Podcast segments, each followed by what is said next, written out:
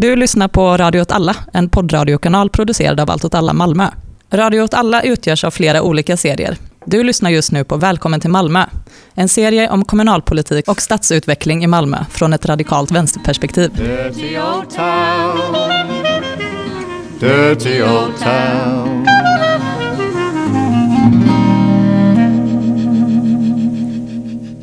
Hej och välkommen till Radio åt alla, välkommen till Malmö. Eh, vi sitter idag i ett kök eftersom att eh, vårt sociala center är upptaget. Vi hade råkat glömma boka det, så det kanske ekar lite mer idag.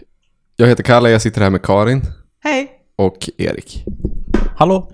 Eh, och det första vi kan säga är väl att Malmö stad har antagit en kommunbudget va? Det hände nu igår. Det var KF. Det var en, en väldigt ointressant KF. Jag satt och tittade. Det var inte så spännande. Eh, men det man kan säga om det är väl att det finns tre tendenser i Malmö kommunfullmäktige. Eh, där sossarna, liberalerna vill spara rätt mycket, eh, skära ner en del, satsa lite strategiskt där de tycker att det är viktigt. Vänsterpartisterna vill inte skära ner någonstans, bara satsa på allt. Och den forna alliansen vill bara skära ner ännu mer och spara ännu mer. Alltså inga, inga liksom, tvära kast. Det var bara väntat. Men vad jag tycker har varit kul med det är att man får liksom en inblick. Det får man ju varje gång det är kommunbudget som ska klubbas. Att man får en inblick i liksom hur kommuner tänker kring sin budget på ett sätt som man inte... Man tänker inte att det ska vara så. Man tänker att det ska vara mycket mer liksom bara så... Eh, vi tycker det här är viktigt och vi tycker det här är mindre viktigt. Så i, i, år prioriterar vi. Men det är väldigt mycket bara så. Nu är det så att vi, vi måste tänka kring det här som ett företag. För vi har, vi har lån, vi har alla möjliga saker. Vi är investerade i olika projekt och så vidare. Så det blir väldigt mycket mer att man siar om liksom världsekonomin än man kan tro. Eh, vilket jag tycker var spännande. Och det fick mig att återigen som vanligt bli lite sosse. För att eh, eh sossarna hade ett så gediget case om att eh, Sverige går in i en lågkonjunktur. Och när en lågkonjunktur slår eh, mot Sverige så kommer det slå hårdast mot Malmö. Vi är den fattigaste staden, eller vi är den fattigaste storstaden. Vi har alla möjliga gigantiska utgifter som vi också fått till följd av att staten har förflyttat dem till kommunerna. Fast utan att kommunerna sen har vågat höja skatten. Ja, eh, och jag har ju också kikat lite på den här kommunbudgeten. Och mina tre takeaways är dels att det verkar ju som att det är inom den tekniska nämnden, alltså de som har hand om gator och parker, som får den största nedskärningen. Dels att man ska ta ut 95 miljoner från MKB. Alltså bara ta hyrorna som har betalats in och köra ner dem i andra verksamheter. Eh, Men också att man eh, skriver uttryckligen att man ska fortsätta det här Malbo-projektet som vi har varit inne i den här podden flera gånger och snackat om. Mm, ja, när jag läste om den bara i kort i Sydsvenskan så tänkte jag också på det du var inne på, att så här, eh, man fattar inte vad det är. Alltså vad... ja men så, det som Katrin Sjöfeldt Jammeh säger är ju, ja vi kommer få det tuffare ekonomiskt, de kommer behöva eh, sänka, sänka kraven på, vad kallas det? Eh, överskottsmålet. Ja, precis. Ehm, men att det hon säger är så här, vi tror inte att Malmöborna kommer att märka av den här budgeten. Ja. Och det är det som är vårt mål. Liksom. Och då blir man så här, är det det som är politik?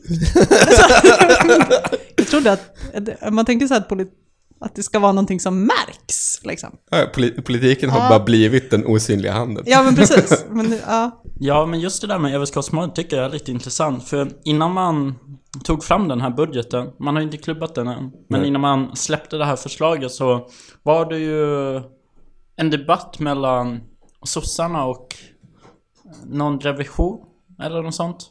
Där det handlade om att man, de här revisionen bara, ja men hallå Malmö, ni håller ju, ni har ju ett gigantiskt underskott medan Katarina Stiernstedt Hjalmers Fan, jag, jag klarar aldrig av det här namnet. Ah, ja, men Det var skits- fel! Det var faktiskt fel på alla. Ja, ah, ja, skitsamma. Men ni vet, ni vet vem jag menar. Ja. Nej. Det, det är det hårdaste, det gamandet Katrin Schäfelt Jamme någonsin varit med om. Kanske. ah, ja, skitsamma, ni vet vad jag menar. Men hon, hon i alla fall säger bara, ja men titta vi har ett jättestort överskott. här i Malmö. Och vad jag har förstått efter mycket liksom kollande mellan olika Sydsvenskan artiklar så är det att det finns liksom en kista. Alltså, som hela det här överskottet som Malmö stad gör, det bara pumpas ner i den här gigantiska bankkontot eller ja, vad det är. Och sen så är tanken att när Malmö faktiskt går in i en recession Då ska man använda sig av det överskottet för att liksom hålla stan flytande. Ja. Så liksom, vi, har, vi gör ett överskott. Ja, gud ja. Men eh, liksom, det syns inte. Nej. Och, Det, men alltså anledningen till varför man måste ha det där överskottet är ju inte bara för att man ska liksom kunna säkra att man över, överlever en lågkonjunktur, utan det är också att man måste säkra att man behåller sin kreditvärdering. För eh, Malmö kommun har en eh, B-värdering eller en A-värdering. Alla, alla kommuner och alla stora för, bolag kreditvärderas. Och sen utif, eh, utifrån deras kreditvärdering, kreditvärderingen sköts för övrigt av ett random bolag som, som har sina egna intressen. Så det är liksom inte någon slags objektiv process överhuvudtaget. Men eh, eh, när man då ska ta ett lån från en bank så räntan på det lånet bestäms utifrån din kreditvärdering. För att ju lägre kreditvärdering du har desto mindre litar banken på dig. Eh, och därför vill de ha en högre ränta av dig. Så det blir plötsligt mycket, mycket dyrare. Så för en, en så ekonomiskt prekär stad som Malmö så blir det väldigt viktigt att hålla sin kreditvärdering högt. För att man vill kunna belåna sig för, i, i liksom krissituationer exempelvis. Ja, och det är väl det aktivisterna i Berlin, alltså då de här äh, hyresrättsaktivisterna som försöker expropriera eh, de största fastighetsbolagen. De upptäckte ju den här problematiken för då gick ju de här kreditvärderingsbolagen ut och sa bara om ni kommer genomföra det här då, då liksom måste vi sänka er kreditvärdering. Och, och då så liksom fastnar man liksom i en situation där Ja, Ja, för, för, det så, alltså, för det första så handlar det ju alltså om en stad som Berlin så, som har så lån stora som Sverige. Liksom. För det är ju en stad stor som Sverige. Eh, så en räntehöjning på deras lån är liksom e- ett enormt bakslag. Men sen är det också det att det bolaget som då gör den här kreditvärderingen heter Moody's och äger i sin tur aktier i ett bolag som i sin tur äger stora delar av aktierna i Deutsche Wohnen som är liksom den största eh, hyresvärden i hela Berlin. Så det är liksom det är sådana problem man ställs inför när man börjar vinna. sådana problem som jag aldrig reflekterat över. Ja, och det var ju också, och det är också en intressant aspekt för just det här kreditvärderingsbolaget och det andra som jag nu inte kommer på namnet. Det finns alltså två stora på, som agerar globalt. Och de var ju också väldigt insyltade i hela 08-krisen. Ja. För de hade ju gett höga kreditvärderingar på företag som absolut inte skulle ha det. Nej. Och kommuner och allt möjligt. Så liksom, de blåste ju upp den här bubblan. Ibland blir man påmind om hur liksom mycket hela finansialiseringen eller så här finansekonomin fuckar alla aspekter av allting. Alltid liksom. Det är lite som den här grejen när man påminner sig själv, eller blir påmind om att staten och kapitalet sitter i samma båt. Alltså jag får samma, samma känsla, typ att jag bara, ah just det, fan. Jag, jag skulle säga att de sitter lite i samma båt, men det är också lite så att staten bara hålls gisslan av, sta- äh, av kapitalet. Ganska mycket så också. En annan kommun där man sitter i samma båt med kapitalet, men där man också sitter i samma båt som jag vet inte vad, någon slags jävla cirkus. Det är, det är Staffanstorps kommun. Och du har ju läst Staffanstorps kommuns budget.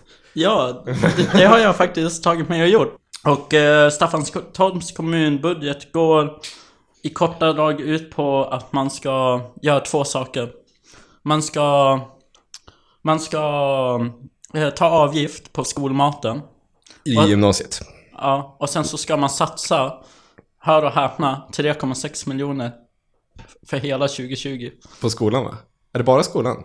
Nej, utan det är för hela kommunen. Alltså, 3,6 miljoner för hela kommunen? Ja, ja, det är t- alltså hela Staffanstorps kommunbudget går ut på en satsning på 3,6 miljoner. Eh, och då, hör och häpna, så är 3,3 miljoner av de här besparingar. Och ja, och alltså man, den här besparingen tas ju inte helt från eh, skolmaten. Det skulle man aldrig få, 3,3 miljoner antar jag. Eh, men eh, den tas från alltså då att man liksom sätter hårdare eller snävare ramar för en massa olika förvaltningar. Och tanken med de här 3,6 miljonerna är att de ska gå till friskvård för kommunanställda av någon anledning. Ja, men det är bara på grund av de här besparingarna. För om man tänker, hur mycket satsar de? Jo, 300 000. Och vad får man 300 000 för? Man kan få en medelstor skåda eller två små skådor. Ja, du kan köpa den minsta modellen av Skåda. Två sådana. Eller kan du köpa en medelstor. Ja, det är en dyr bil, det är det. Ja. Absolut. Men, Ja, men, det är ju en eh, Volkswagen-motor i bilen. Det är ju därför folk köper den. Men, men varför, varför vill de avgiftsbelägga gymnasieluncher? Det är ju helt bisarrt. Ja. Det ska ju kosta 750 spänn per person per månad. Men det är väl inget ovanligt att det är avgiftsbelagt? Är det inte? Det, jag tror inte det. Jag har aldrig varit med om det. Nå, nej. Men vi är uppväxta i en annan tid. Alltså, Ah. vi, vi, vår skolgång gick ju mitten av 90-talet till slutet av 00-talet. Alltså, jag tror, och, spec- och i alla fall vi två kommer från norrländska kommuner, så någonstans där så... Anna hade inte gått, våra föräldrar hade ju vägrat. Ja, men, men okej, så det är 750 kronor per år. Alltså det är Jaha, okej. det intressanta med det här är liksom att Staffanstorp inställning till eh, eh, liksom sin tillväxt och sin befolkningsökning Det är ju att de vill locka Malmöbor till Staffanstorp. Och de är väldigt sura för Malmöbor flyttar inte när de får det första barnet Utan de flyttar först till Staffanstorp när de får det tredje barnet. Det är för många barn. Ja, och Staffanstorp är ju då en kranskommun till Malmö. Och kranskommunens hela grej, hela deras funktion i denna i denna värld, i denna region eh, är att de ska ha en lägre skatt än Malmö och på så sätt ska är det deras attraktionskraft. Men det här gör ju i grund och botten att de lägger på en extra skatt liksom på dessa föräldrar som har då tre barn och helt plötsligt måste de betala typ 750 kronor mer per månad för varje barn. Per år, eventuellt. Ja. Väldigt stark research det här avsnittet.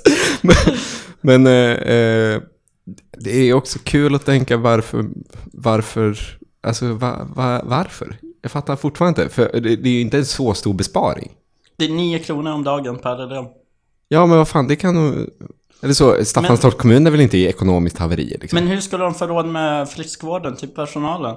ja, absolut. Då måste de bespara ännu mer kanske. Ja. Kanske lägga in lite mer pengar. Och det vill man ju inte. Och då kanske man måste höja skatten. Och det vill man ju inte.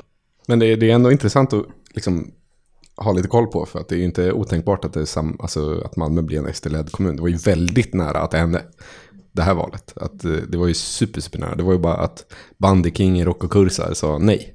Det är det enda som, som räddade oss från fördärvet liksom. Eh, alltså Rocco Kursar från Liberalerna i Malmö. Eh, känd bandy, innebandy-legend. Ja. Och, men det- det jag tycker är det intressantaste med Staffanstorp som är en på senaste är just att Ann Heberlein ska flytta till eh, Malmö. Alltså Jajamän. från Lund till Malmö. Hon jobbar ju som politisk sekreterare i Staffanstorp. Men det kanske innebär att hon kommer ställa upp i val i Malmö 2022. Så vi kanske måste ägna en massa poddavsnitt till henne. Ja, alltså det blir många, alltså vi måste ju ha en valvaka, alltså en kommunal valvaka om Anna Eblein ställer upp. Livesänd, kameror, allt. Eh, men eh, sista pratan idag, vi ska prata om någon Malmöpolis och kameraövervakning. Okej. Eh, jag kommer inte ha koll på några siffror eller årtal nu, bara så att ni vet. Alla är väldigt trötta idag. Men eh, polisen har ju börjat köra drönar, drönare övervakningskameror i eh, Hermodsdal, Nydala, Lindängen också tror jag. En annan spaning som eh, någon person hade förra helgen över en öl ehm, är ju det här med jaktfalkar. Vänta, Man vad? kan träna dem till att plocka drönare. ja. Eh, vet inte om det var tanken att vi skulle ha, att vi skulle köpa in jaktfalkar eller om vi kommer se Kriminella? de kriminella gängen börja handla illegalt med jaktfalkar. det finns en polis i Malmö som är... ja, vad fan, legendar. Men vad är han? Gruppledare för eh, områdespolisen i söder typ. Ja. Eh, han är ju legendar i, i min generation. Eh, nej då, men han, under typ runt 2014 så var det jättemycket torgmötesprotester i Malmö. Och då var han typ alltid dialogpolis. Mm. Och det... Men det balla är att han också spelat i ett band, Han har spelat i ett band, Vit päls. vit päls. Det är roligt. Ja, det är kul. Eh, och sen måste jag ju ta upp den här gamla artikeln från eh, Polistidningen, eller vad heter den? Åh, Polisens egen tidning. Polisförbundet har Ja, en det är tidning. väl fackets tidning, ja. Ja. precis. De gjorde ett reportage hemma hos honom för typ tio år sedan. Eh, där de verkligen så gjorde en poäng av att han bor på det röda möllan och prenumererar både på arbetaren och proletären. och där berättar han sin bakgrundshistoria. Känner ni till den? Nej, inte mer än att han så vart vänster en gång och därför har blivit mobbad på sin arbetsplats. Ja. Eh, han förklarar det som att han var med under Göteborgskravallerna. På vilken sida är det? Ja. Han var demonstrant i Göteborg under Göteborgskravallerna. Och, Det här låter ju som en människa som är mer vänster än jag. ja, Ett exakt. prenumererar på två Exakt. vänstertidningar. Verkligen. Tre var med i Göteborg. Han bräcker dig. Mm. Eh, den här erfarenheten från Göteborgskravallerna gjorde att han ville bli polis. Vilket är typ är det sorgligaste Han som bara jag har älskar hört. att skjuta folk i låret. Nej men han var så, eh, han vill förändra inifrån liksom. Men, men det är han som eh, är drönaransvarig. Drönarkingen. Drönarkingen i Malmö liksom. Eh, jag fattar det som att det är, hans, det är ju hans polisområde, han är ju chef där liksom. Och då bara, ja men det här blir bra. Eh, en annan schysst grej som inte alls var så länge sedan som, eh, som han gjorde i Malmö. Det var ju det här när de började eh, polisanmäla eh, folk som hänger i trappuppgångar Mm. för olaga intrång. Och det var så här i Böllerigården. Ehm, så var det var så här ett projekt tillsammans med typ MKBs trygghetsgrupp och sådär. Ehm, för att där hade de uppenbarligen stora problem med att det hängde väldigt mycket ungdomar i trapphusen. Och då eh, var lösningen helt enkelt att ja, men vi, vi anmäler dem för olaga intrång. Det finns någonting som är väldigt ironiskt med det här med att eh, eh ha som strategi då att anmäla olaga intrång för att, förhind- för att få folk att sluta hänga i trapphus. Eh, de, eh, den här polisgruppen, och med Johannes då i spetsen, de fick Stöldskyddsföreningens polisstipendium Wow. för så här väl utfört brottsförebyggande arbete för det här projektet. Vad är det här för stipendium? Men ni vet Stöldskyddsföreningen, ni vet den här loggan som är så här blå och så är det som en vit, eh, liksom, det ser, det typ ser ut som ett öga. Alltså det är fast en vit som droppformad, fast den ligger horisontellt och så är det typ en svart det? Ja, prick. jag tror jag vet vad det här är. Ja, Ja. man känner igen den. Ja. Det är Stöldskyddsföreningen. Och Vilka, vilka driver den? Är det som en eh, så folkrörelseförening? Jag att det är medlemsdrivet? Liksom? Jag vet inte, jag borde kollat upp det här. Jag har faktiskt ingen aning. Det är väldigt kul att De delar att, ut olika stipendier. Det är väldigt kul att tänka att det är som andra föreningar, att de är på dekis liksom. Ja, Bara är precis. 80-åriga gubbar. Ja. Eller så är de inte det. Eller så är de inte det. Kanske utan de att det kommer in upp. fräscha Johannesar och Ja, vargar och andra snutnamn. Men det som är lite ironiskt, jag läste om det här i en, eh, på BRÅs, alltså Brottsförebyggande rådets hemsida. De har skrivit en jättelång artikel. Eh, de skriver så här. Eh, Problemen började när många ungdomar samlades i trapphusen i området och uppträdde stökigt, vilket ledde till otrygghet för de boende. Men trapphusen blev även en riskmiljö för de unga att utveckla en kriminell livsstil, eftersom där förekom problem med brottslighet kopplad till hot, skadegörelse och viss narkotikahantering. det, det, är, det är kul att de lite tänker att de kommer bli mindre kriminella om de är utanför huset än innanför. Ja, det som är kul är också att, att, att trapphusen blev en riskmiljö för att utveckla en kriminell livsstil verkligen blev sant. För att de blev kriminella av att hänga i trapphusen. För att de blev straffade för olaga intrång. Det är liksom en självuppfyllande, en självuppfyllande profetia. Åh nej! Den här miljön, då kommer utveckla en kriminell livsstil. Vi anmäler dem för olaga intrång. Det kommer hjälpa dem. Eller vänta. Nu blev de ju kriminella. Fan också! Ja, det är fattigt där. Åh, jag tycker det är jättekul. Ja, det är ganska kul. Det finns mer roligt, men jag måste scrolla lite. Ja, alltså, eh, kommer ni ihåg det här um, caset när, när man pratar om eh, så här exkluderande design och sånt, så finns det något exempel på när man spelade P1 i trapphus. Ja. Ja, kommer ni ihåg var det kommer ifrån? Jag tror det är någon Stockholmsförort. Ja, eller hur? För att här visar det sig att i, inom ramen för det här projektet då som, som eh, polisen och, eh, och MKB hade eh, och ja, Brå, jag vet inte exakt hur det var upplagt liksom, men inom det här projektet så testade man flera andra metoder för att få folk att sluta hänga i trapphus, eh, förutom att, att kriminalisera dem. De kopplade in finsk opera på radiokanalen P2 i portarna. En åtgärd som tes- testats med gott resultat i herrgården. Ja, Ah, jag hade okej. inte stannat. Eh, ungdomarna på Bellevue eh, hörde, sig dock, hörde sig dock för om man inte kunde spela citat något bättre. Slutcitat. Åtgärden gav inga önskade resultat. Nej. Nej, okej. De installerade också eh, så kallade moskitos. Alltså elektroniska apparater som sänder ut ett högfrekvent ljud som endast djur, folk med hörapparat och människor under 25 kan höra. Det här har ni, känner ni också Ja, till, ja. eller hur? Ja. Det är så det finns massa exempel på Det är här. också så himla taskigt mot folk med hörapparat. Ja men verkligen. eh, bla bla bla, ljudet är koncentrerat mot entrén, men uppfattas bara om man står kvar i 10 minuter. Och inte, som ungdomarna, går ut och in hela tiden. Effekten av ljudet skapar en obestämd känsla av obehag. Ungdomarna struntade dock i ljudet, medan de boende började klaga på det. det var också fail. det är nästan så att eh, det där ljudet bara är hittepå. alltså, jag vet inte. Det känns, det känns inte rimligt. Det är så många fails i det här projektet. Det sista failet, eh, eller näst sista beroende på hur man ser det, tycker jag är det bästa.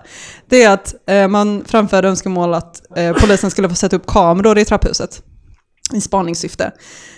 Detta fick dock inte gehör internt då underlaget som krävdes av Länsstyrelsen var alltför omfattande.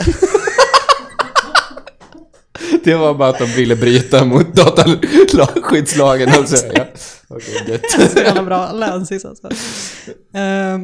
Alltså det som man kan säga också är att, att eh, det här var typ våren 2017 och så anmäldes då ja, polisen anmälde sex personer totalt för olaga intrång. Ehm, två av dem åtalades, nej tre av dem åtalades. Eh, två av dem fri, eh, dömdes till böter på 1500 spänn. Och den tredje friades då han hävdade att han hade besökt en kompis. Ja. Det är ett bra försvar. Det är ett jättebra försvar, men undrar verkligen varför de andra två Vad fan gjorde de andra? körde två? på samma strategi. Nej, nej, jag sålde droger, sa de. Ja, det var allt jag hade. Det var, jag tyckte det var mycket. Dirty old town. Dirty old town.